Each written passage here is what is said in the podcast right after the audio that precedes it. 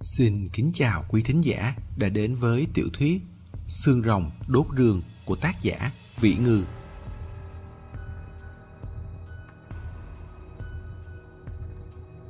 Quyển 4 Chương 6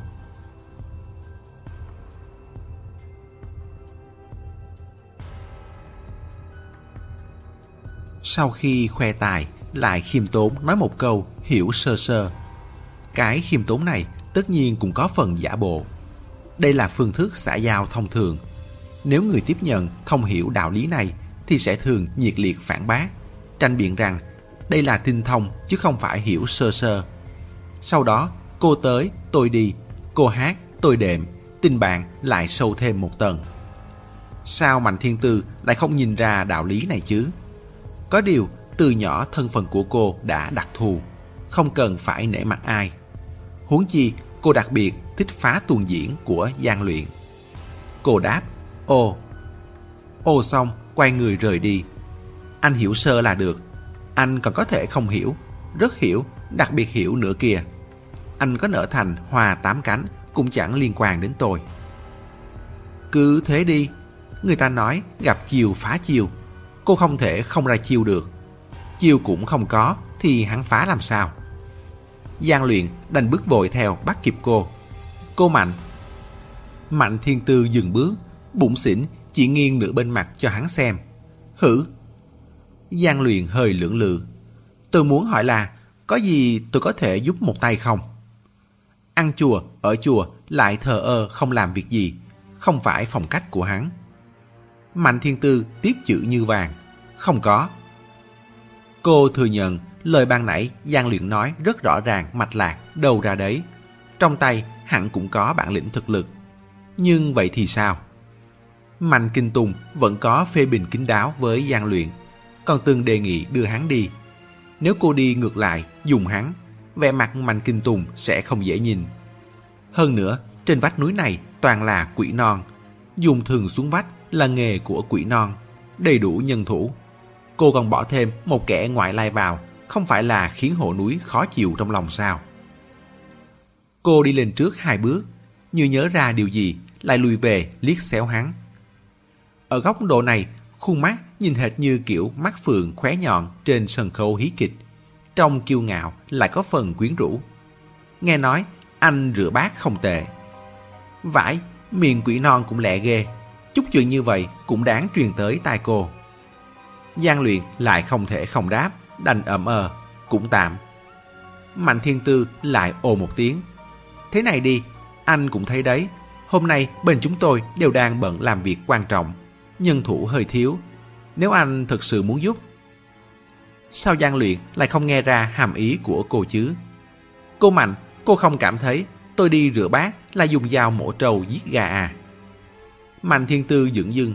Không thấy, người xào rau rửa bát hai ngày nay trong bếp cũng đều là người lành nghề, có thể xuống vực, có thể leo núi đấy. Tôi cho rằng, người chân chính có tài cán thì rửa bát cũng có thể rửa ra đường lối, ra dấu ấn. Được rồi, đây là cố ý muốn làm khó hắn. Giang luyện cười cười, sau cùng gật đầu. Được, tôi rửa. Hắn giữ cánh tay ra, sẵn tay áo lên. Đi đây. Tất nhiên không phải là Mạnh Thiên Tư muốn hắn đi rửa bát thật. Không ngờ gian luyện lại sảng khoái như vậy. Lúc trước còn tưởng hắn chỉ làm bộ. Để đến lúc thấy hắn cất bước đi thật, không khỏi đi theo mấy bước gọi. Này! gian luyện dừng bước, không quay đầu lại ngay. Mạnh Thiên Tư nói, nếu anh không bằng lòng thì nói ra đi. Người có miệng là dùng để nói, để yêu cầu và từ chối.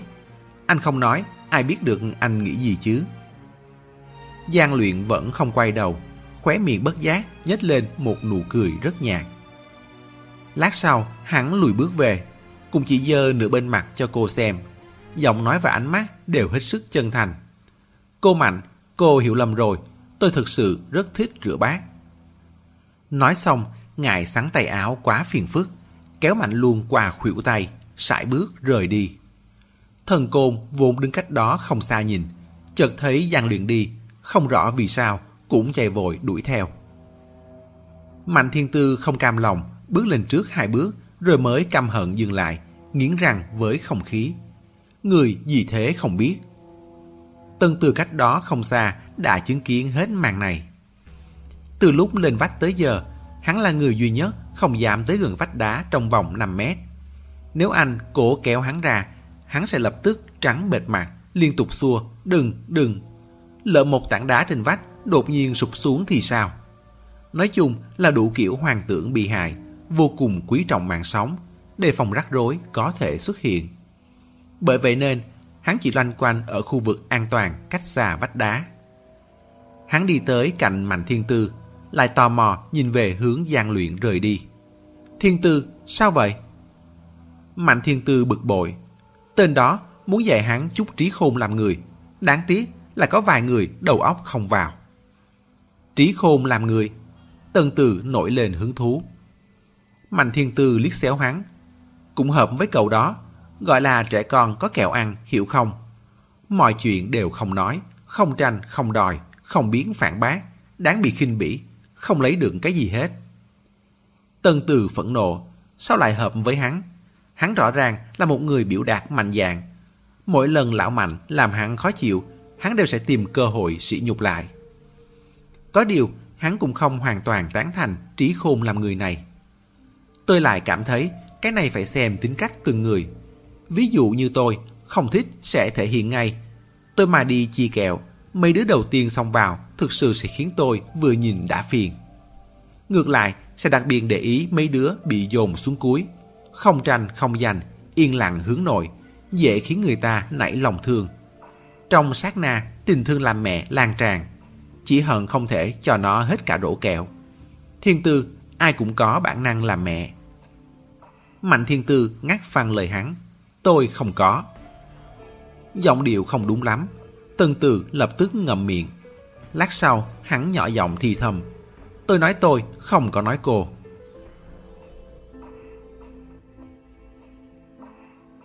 Nửa giờ sau, bữa sáng của mấy chục người cuối cùng cũng kết thúc.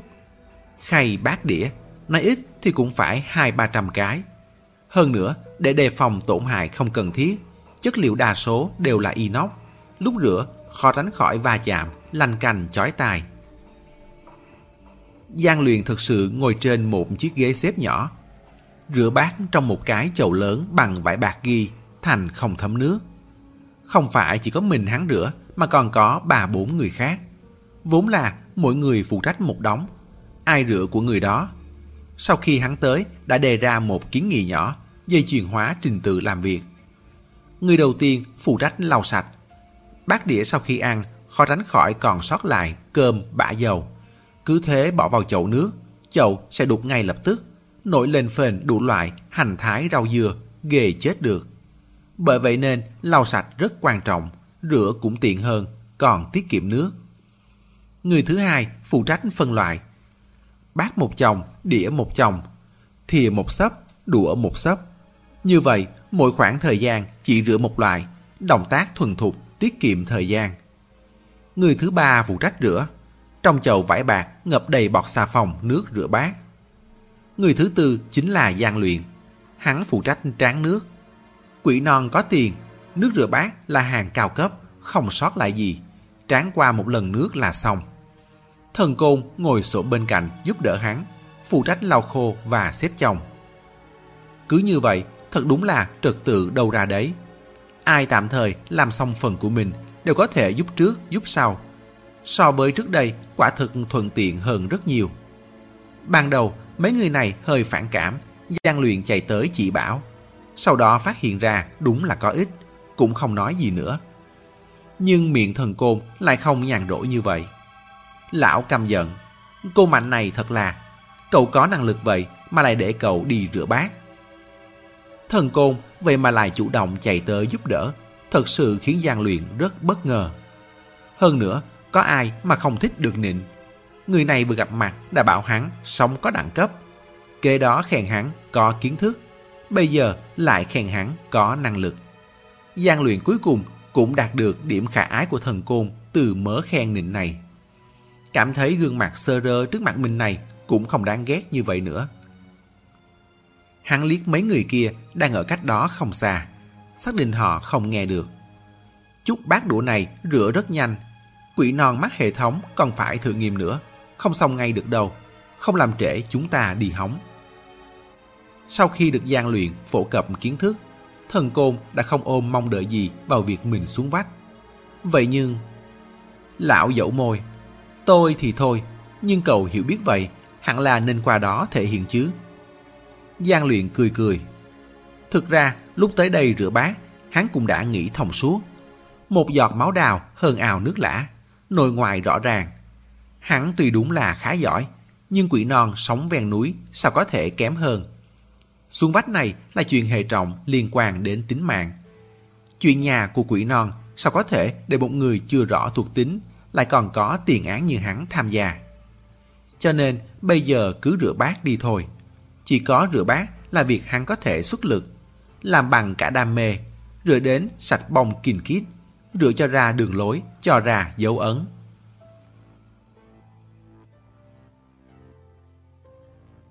Mặt trời đã lên cao, hơn 10 điểm lắp đặt đều đã thử nghiệm hoàn tất. Điểm mắt chính nằm ở vị trí đoàn Văn Hy xuống vách núi trước đây.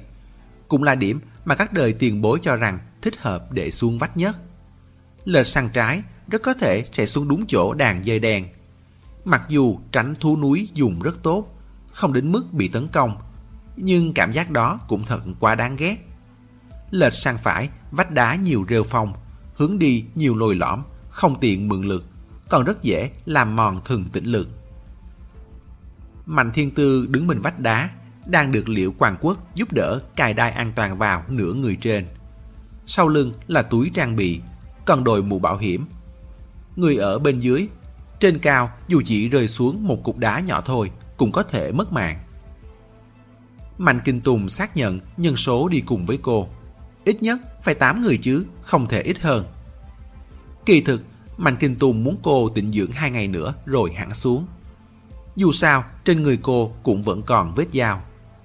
Tuy là từ cắt, xuống tay tương đối có kiểm soát, nhưng thương tích vẫn là thương tích. Nhưng lời Mạnh Thiên Tư nói cũng có lý. Đã đến đây rồi, chẳng lẽ lại còn tĩnh dưỡng trên vách đá. Kết thúc sớm chút, mọi người đều yên lòng. Theo kế hoạch, Mạnh Thiên Tư đi xuống dẫn đường trước. Uy thế của chuông vàng phục thú kéo rất dài, không mạnh liệt như bùa người thân máu. Ban đầu chỉ có thể che chở cho một mình cô. Sau đó mới như tiếng chuông ngân nga vặn ra ngoài, khuếch trường phạm vi. Thế nên bảo đảm được an toàn của cả đoạn đường rồi, hội núi mới có thể theo xuống. Nhưng mang theo bao nhiêu người đi mới là vấn đề. Mạnh thiên tư nghiêng về càng ít càng tốt.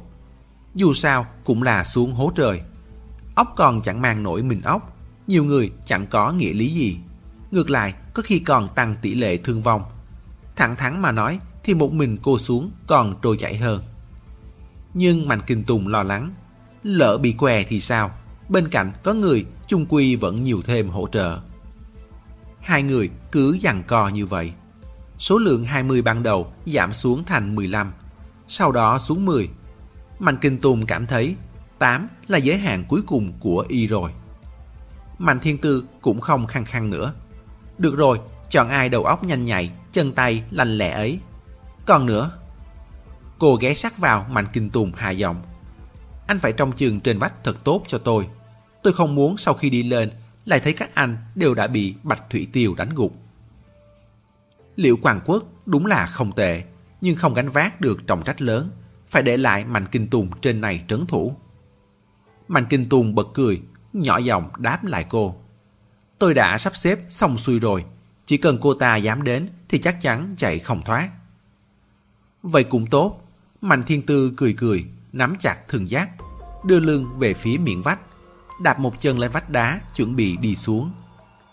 Lúc hít sâu một hơi, ánh mắt lướt qua mặt vách, chợt lại nhìn thấy Giang Luyện. Hắn đại khái đã rửa xong bát, nên có thời gian rảnh tới hóng xem. Có điều không thể tới gần, bị dây cảnh giới chặn lại ngoài phạm vi 10 mét, chen chút trong một đám hồ núi. Hắn cũng nhìn thấy Mạnh Thiên Tư, ngạc nhiên là không thấy trên mặt treo nụ cười đặc trưng thường ngày nữa, mà ngược lại hơi nghiêm lại, môi mấp máy. Nhìn khẩu hình hẳn là bảo cô cẩn thận. Đột nhiên nghiêm túc vậy khiến cô hơi không quen. Hơn nữa, chuyện liên quan đến mạng sống của mình, cô có thể không cẩn thận được chắc. Mạnh thiên tư cục mắt, trong chớp mắt đã xuống hẳn dưới vách núi. Quỷ non trên vách tức thì xôn xao, phát ra những tiếng trợ uy. Giang luyện không biết quỷ non có thói quen này bị làm cho hết hồn. Chỉ choáng váng trong khoảnh khắc thôi đã không thấy mạnh thiên tư đâu nữa. Hắn thầm thở dài. Kỳ thực rất muốn đi tới cạnh vách đá, nhìn xem tình hình cô đi đứng thế nào, nhưng lại không cách nào qua đó được. Để tiện hạ thường, khu vực đó đã được dọn sơn. Người không phần sự bị ngăn ở ngoài. Chỉ có đám manh kinh tùng và vài hộ núi theo cùng có thể đi lại gần đó. Thần côn cào nhau, xem cũng không cho xem, thật là.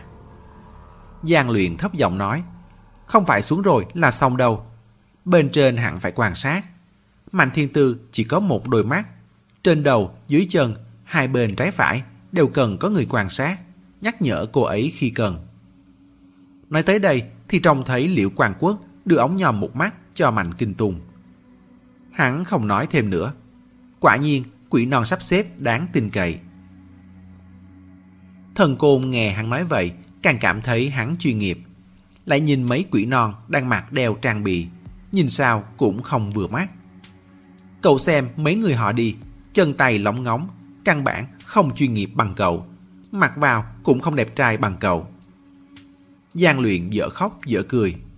Thần côn lại lấy khuỷu tay chọc chọc hắn. Tiểu liên luyện, nói thật với ông anh già này đi. Kỹ thuật S của cậu có thể xếp hạng mấy ở đây? Tiếng Anh của lão không tốt, không nhớ được cái phức tạp như SRT. Giang luyện trả lời, tôi không thể phỏng đoán chủ quan người khác không giỏi được.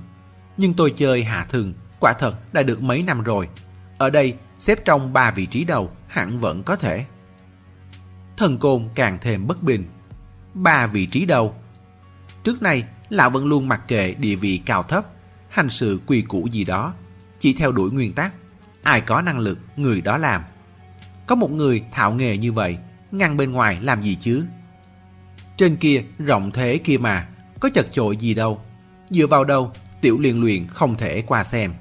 Nói không chừng còn có thể phát hiện ra động tác cô mạnh kia không đúng chuẩn, chỉ điểm sửa chữa cho cô ta. Lão khuyến khích gian luyện. Cậu nói với trợ lý mạnh đi, nói cậu là chuyên gia. Giang luyện nhìn về phía Mạnh Kinh Tùng. Quên đi, không có khả năng đâu. Người như vậy, lòng phòng bị đều rất nặng. Có khi lại nghi ngờ tôi động cơ không thuần khiết, có rách tâm gì. Cũng phải, nhìn mặt là biết trợ lý mạnh là người nặng cơ mưu. Không phải lão làng giang hồ như lão thì không đối phó được. Thần côn dương dương đắc ý. Tiểu luyện luyện, cậu còn quá trẻ. Để ông anh già này dạy cậu làm việc phải linh hoạt như thế nào. Giang luyện còn chưa kịp có phản ứng gì. Thần côn đã vung tay lên, ra sức vẫy vẫy về phía Mạnh Kinh Tùng. Trợ lý Mạnh, trợ lý Mạnh, là tôi.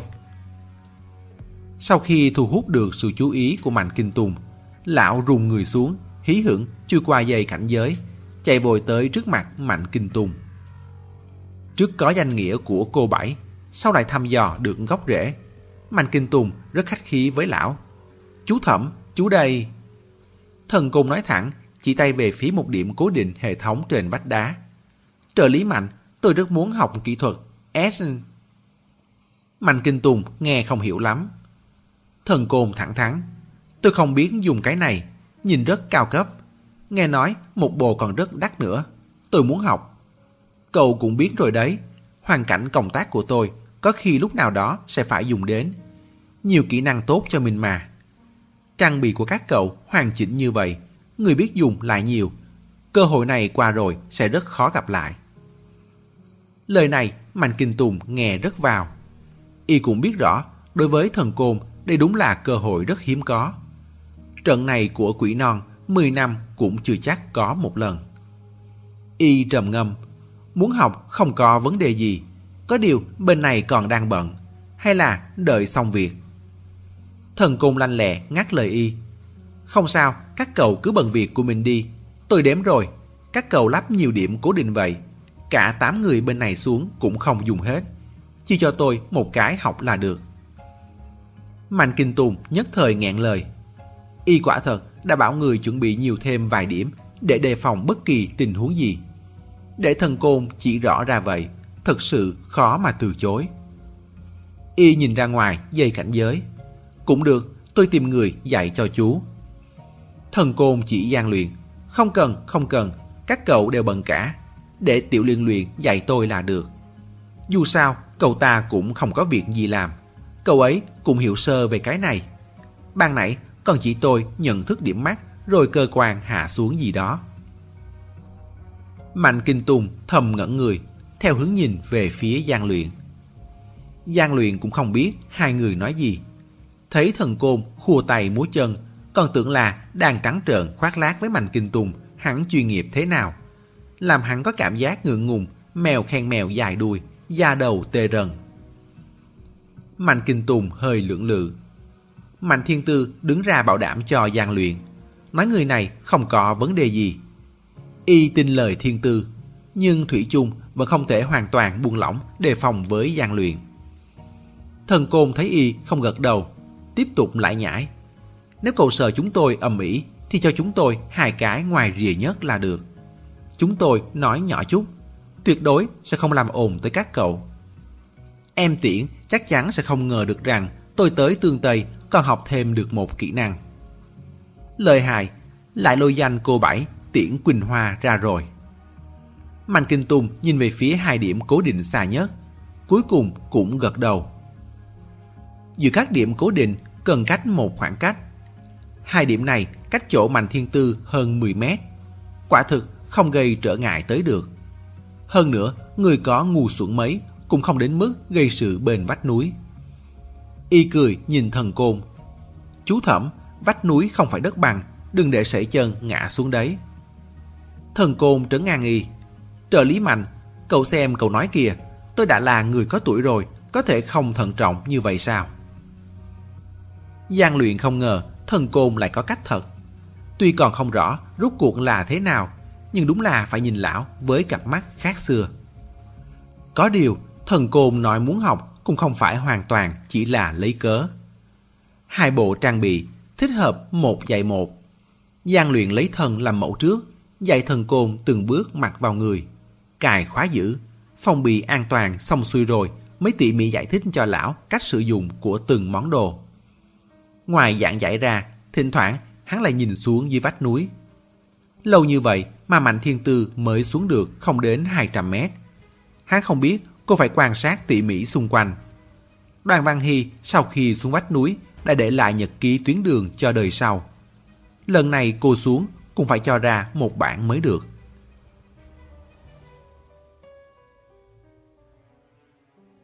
Tất cả đều thuận lợi, chung quanh cũng không có gì khác thường. Thân hình Mạnh Thiên Tư nhỏ dần, bầu không khí trên vách núi cũng dần nhẹ nhõm hơn. Có người đi tới đi lui khởi động cơ thể, chuẩn bị lát nữa xuống vách. Có người mở nước khoáng, ưng ực uống một ngụm lớn cho nhuận họng. Thân côn thì cùng cục hí hoáy với cần phanh của cơ quan hạ xuống. Học theo thao tác gian luyện vừa mới nói, trong đầu dần quánh đặt lại như hồ dính. Đúng lúc đó, sâu bên dưới chợt vọng lên một tiếng ầm.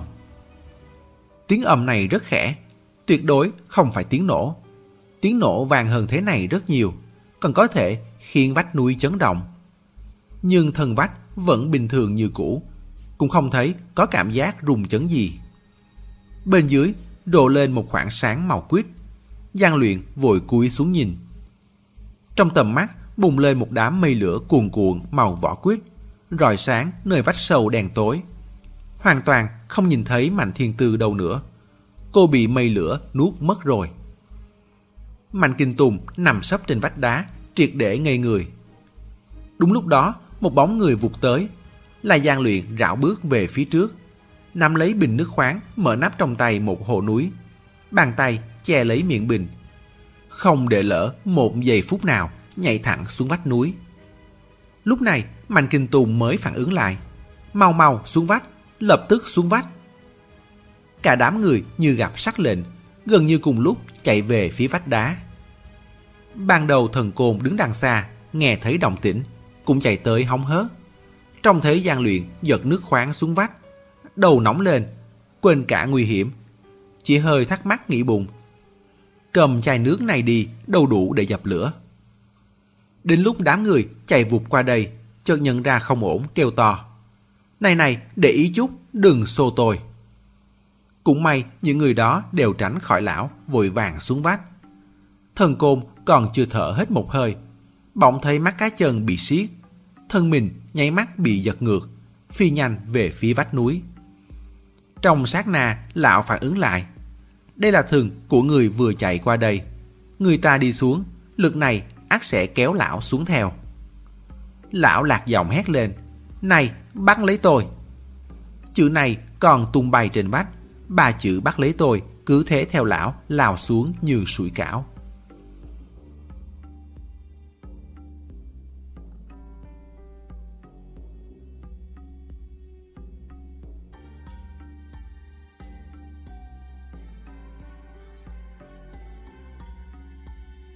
Chương 7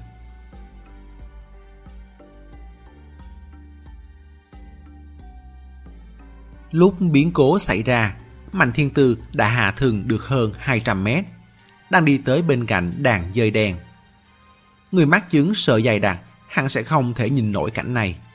Quả thật là che trời đắp đất, rậm rạp dày đặc.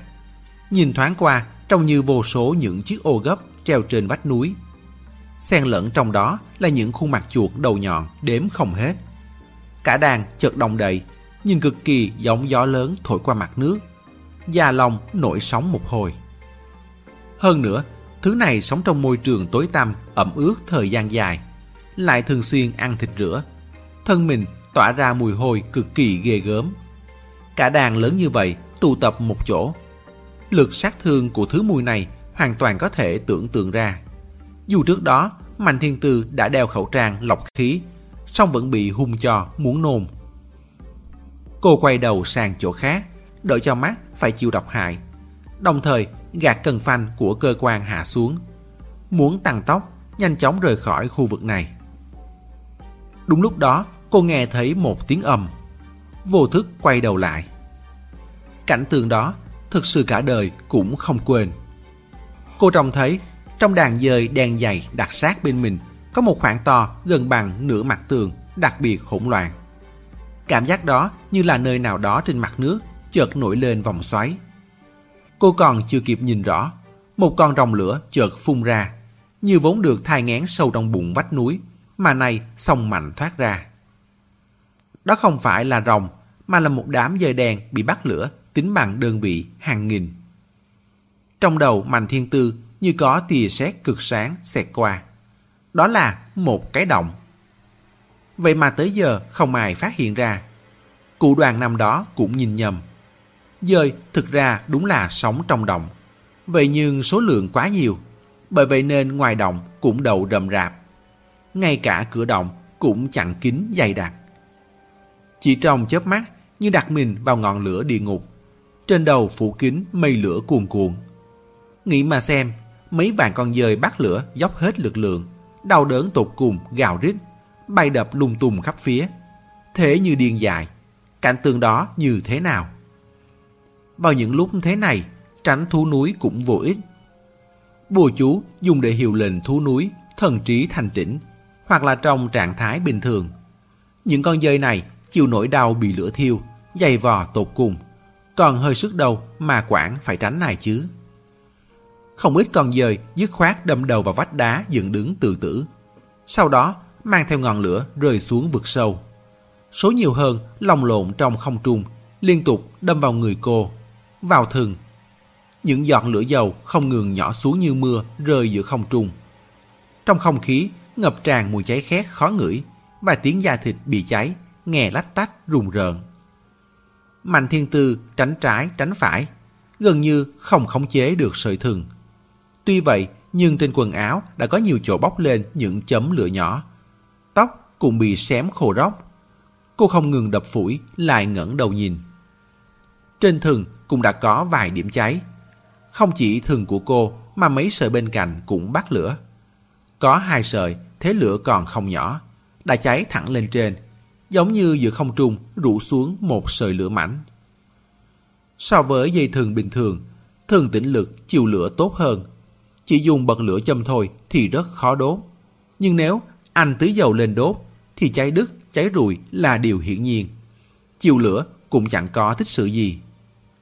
Lửa trên thường dữ dội như vậy chỉ có một cách giải thích duy nhất. Có dầu. Dơi cũng không thể tự cháy thành như vậy.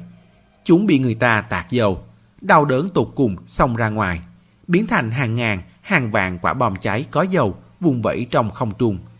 Lại thêm thân mình bị lửa đốt.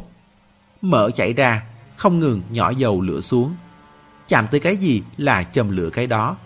Phủ kín khắp trời, căn bản không thể tránh được.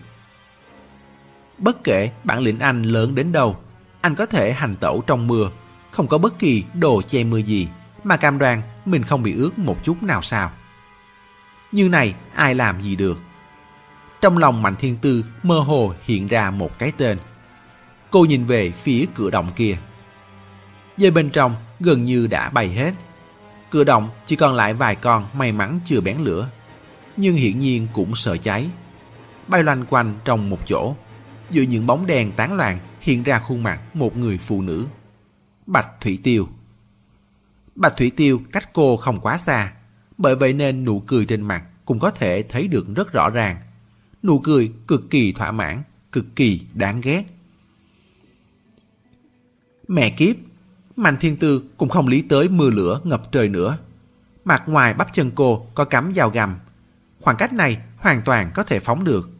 Bất kể có phải gánh mạng người hay không, loại bỏ con ả này rồi lại nói. Đừng nghĩ vậy, một sợi thương gần đó mềm oặt rơi xuống như một con rắn chết.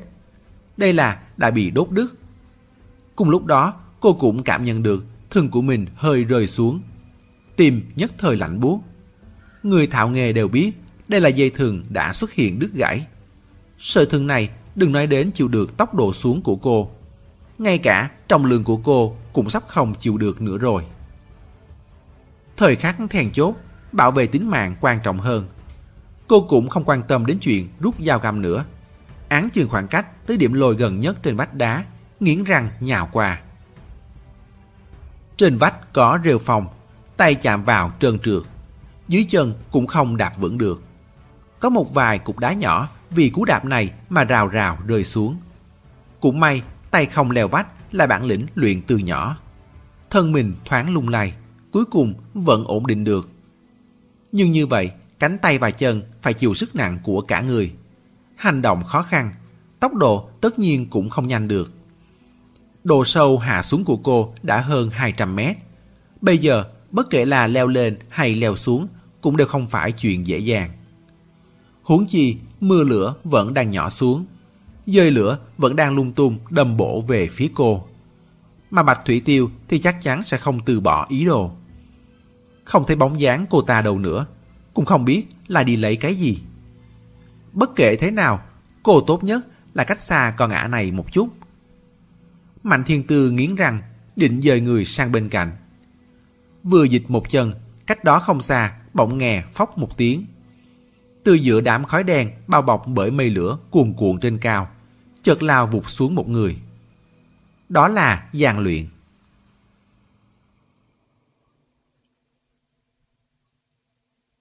Trong khoảnh khắc, khi Giang Luyện nhìn thấy ánh lửa dưới vách núi, đã lập tức nhanh chóng tính nhẩm. Mạnh Thiên Tư đã xuống được hơn 200 mét. Thông thường, tốc độ lớn nhất của cơ quan hạ xuống trên thường là 2 mét một giây. Thời gian hạ xuống sẽ vượt qua một phút rưỡi. Tốc độ cực hạn là 3 mét một giây. Có thể khống chế được chừng một phút. Tốc độ này đủ để thường bị đốt thành nguy hiểm rồi. Nhưng giống như một vài loại thực phẩm có hạn sử dụng là 3 năm, nhưng thực ra có thể kéo dài thành 3 năm rưỡi. Thiết lập như vậy là để bảo đảm an toàn. Nói khách khác, còn có thể nhanh một chút. Mà trong tình huống nguy cấp, sớm hơn 20 giây, 10 giây, thậm chí 5 giây, kết quả cũng đều chênh lệch một trời một vực. Cho nên hắn giật chai nước hạ thường, dùng tốc độ vượt qua tốc độ cực hạn gấp rút đi xuống, không ngừng dùng nước hạ nhiệt vật lý cho cơ quan hạ xuống. Cũng may là hắn và thần côn bị Mạnh Kinh Tùng đuổi ra hai điểm cố định xa nhất. Thường cách trung tâm thế lửa xa nhất. xác suất thường bị tổn hại cũng theo đó thấp nhất. Mà mấy sợi gần trung tâm thì đều hoặc bị cháy đứt, hoặc ngọn lửa leo dọc theo thường đốt lên, khiến người bên trên bất đắc dĩ phải vùng dao chém đứt thừng. Lúc xuyên qua một đàn dời lửa, hắn ngửi thấy mùi dầu hỏa. Đoán được đại khái là có người quấy phá. Cho đến khi xuyên hết qua mây lửa bập bùng, liếc mắt đã nhìn rõ được rõ ràng tình thế hiện tại. Mạnh thiên tư cách hắn chừng 10 mét, thân đeo trên người đã bị cháy đứt. Trên quần áo lấm chấm giọt dầu ngọn lửa. Đang dùng cả tay cả chân bám chặt lấy một điểm lồi trên vách núi. Cách không xa sau lưng cô có một hang động được vô số con dơi bay loạn che lấp. Trước cửa động là Bạch Thủy Tiêu đang gắng sức dịch một cái gùi tới. Xem ra có vẻ là muốn tạt về phía Mạnh Thiên Tư. Nhưng sự chú ý của Mạnh Thiên Tư đã bị hấp dẫn về phía hắn, còn chưa chú ý tới tình hình sau lưng. Tài bệnh gùi của dân bản xứ rất cao, có thể bệnh khít không thấm nước. Bởi vậy nên gùi không chỉ dùng để đựng đồ đạc, mà cũng có thể đựng nước, thậm chí là đựng bất kỳ chất lỏng gì. Bạch Thủy Tiêu không hảo tâm đến mức giúp cô tạt nước dập lửa đầu chứ. Giang luyện gào lên. Mạnh thiên tư, mau nhảy qua đây. Quái gì? Hai người cách nhau ít nhất cũng phải hơn 10 mét. Cô có là khỉ cũng không nhảy qua được. Mạnh thiên tư cũng gào. Tôi nhảy kiểu gì? Mắt thấy Bạch Thủy Tiêu giơ tay lên muốn tạt. Giang luyện hét lớn. Cô không nhảy là chết chắc đấy. Mạnh thiên tư thấy ánh mắt và sắc mặt hắn không ổn. Cũng lờ mờ đoán được sau lưng bất thường. Lòng bàn tay túa đẫm mồ hôi. Trong lòng hạ quyết tâm. Đang định lấy đà nhảy thì chợt nghe tiếng hét a Thảm thiết từ xa tới gần. Ngay sau đó có người quẩy đạp loạn xạ, không ngừng vùng vẫy. Xuyên qua mây lửa như một chiếc bao tải, lại nền thẳng xuống dưới. Đó là thần côn. Nói ra cũng thật đầm đìa nước mắt. Lão rơi xuống sau tám hồ núi kia. Người bình thường, hạ thường đều phải khống chế cơ quan hạ. Khóa lại là dừng trượt. Hơi mở ra là hạ xuống với tốc độ được khống chế. Giả sử mở hết thì chính là rơi thẳng xuống rồi. Cơ quan hạ xuống của thần côn căn bản là không khóa. Do vậy mà đi sau lại đến trước. Trong chớp mắt đã vượt qua mấy hồ núi Mấy người kia không hiểu ra sao. Thấy người này mạnh mẽ như vậy, đều không khỏi thầm khen. Thật dũng mãnh. Cú rơi này đã đá bay những gì thần côn vừa học được và cả cách thao tác kỹ thuật S chưa thuần thục lên trời. Trong đầu chỉ quanh quẩn một việc duy nhất. Tiểu luyện luyện nói tốc độ trượt quá cao, vượt quá 3 mét mỗi giây sẽ cháy thường. Hơn nữa, bên dưới bập bùng ánh lửa, khói mù che mắt, Lão tưởng sợi thường đã xèo xèo đốt cháy, sợ đến hồn vía lên mây. Hai tay quờ quạng lung tung, bắt được cái gì là bám lấy cái đó. Trong chớp mắt nào đó đúng là bám được thật, cơ thể chợt khựng lại trong khoảnh khắc. Cảm ơn trời đất. Thần côn rung lên cầm cập, vô thức định giơ tay lên lau mồ hôi. Lần này lại tòi, đây không phải công tắc, bấm xuống là xong. Khóa cũng không khóa hẳn lực bấm xuống vừa lỏng ra, lão đã lại rơi xuống. Mạnh Thiên Tư và Giang Luyện trông thấy là cú rơi thứ hai của thần côn. Rơi thì rơi đi, vào lúc này rồi tự lo cho mình còn chẳng xuể. Thực sự không còn hơi sức đâu mà để ý tới người khác. Huống hồ, thế rơi của lão mạnh như vậy, có muốn giúp cũng lực bất tòng tâm. Có điều, cú rơi này của lão cũng không phải không có lời Bạch Thủy Tiêu cũng thoáng sửng sốt, động tác tạc hơi dừng lại. Giang luyện thấy vậy, biết thời cơ để lỡ là vụt mất, gào to hơn. Ngay bây giờ, nhảy! Lời chưa dứt, chân phải của hắn đã đạp mạnh một cái lên vách đá. Thân mình kéo theo thường dài, văng mạnh sang phía Mạnh Thiên Tư. Sống chết do số, Mạnh Thiên Tư không do dự. Án chừng thế tới của gian Luyện cũng đạp mạnh một cái, thân mình bay ra ngoài. Cùng lúc đó, Bạch Thủy Tiêu múc dầu trong gùi, tạc ra thành hình như thuồng luồng. Phải biết rằng trong không trung toàn là dời lửa, mà dầu hỏa gặp lửa lập tức sẽ cháy. Một vệt dầu vắt ngang giữa không trung. Chớp mắt đã thành một quả cầu lửa sôi trào dữ dội. Hệt như cái mồm lợm chởm, răng nanh há to, ngoạm lấy nơi mấy giây trước Mạnh Thiên Tư vừa bám, hừng hực bùng cháy. Mạnh Thiên Tư cảm nhận sau lưng có sóng nhiệt ập tới. Nhưng mặc kệ nó, dù có cháy cũng không quan tâm. Cô nhìn chằm chằm vị trí gian luyện đạt tới. Lúc sắp trượt tới, trong lòng như bị dội nước đá, nháy mắt trầm xuống.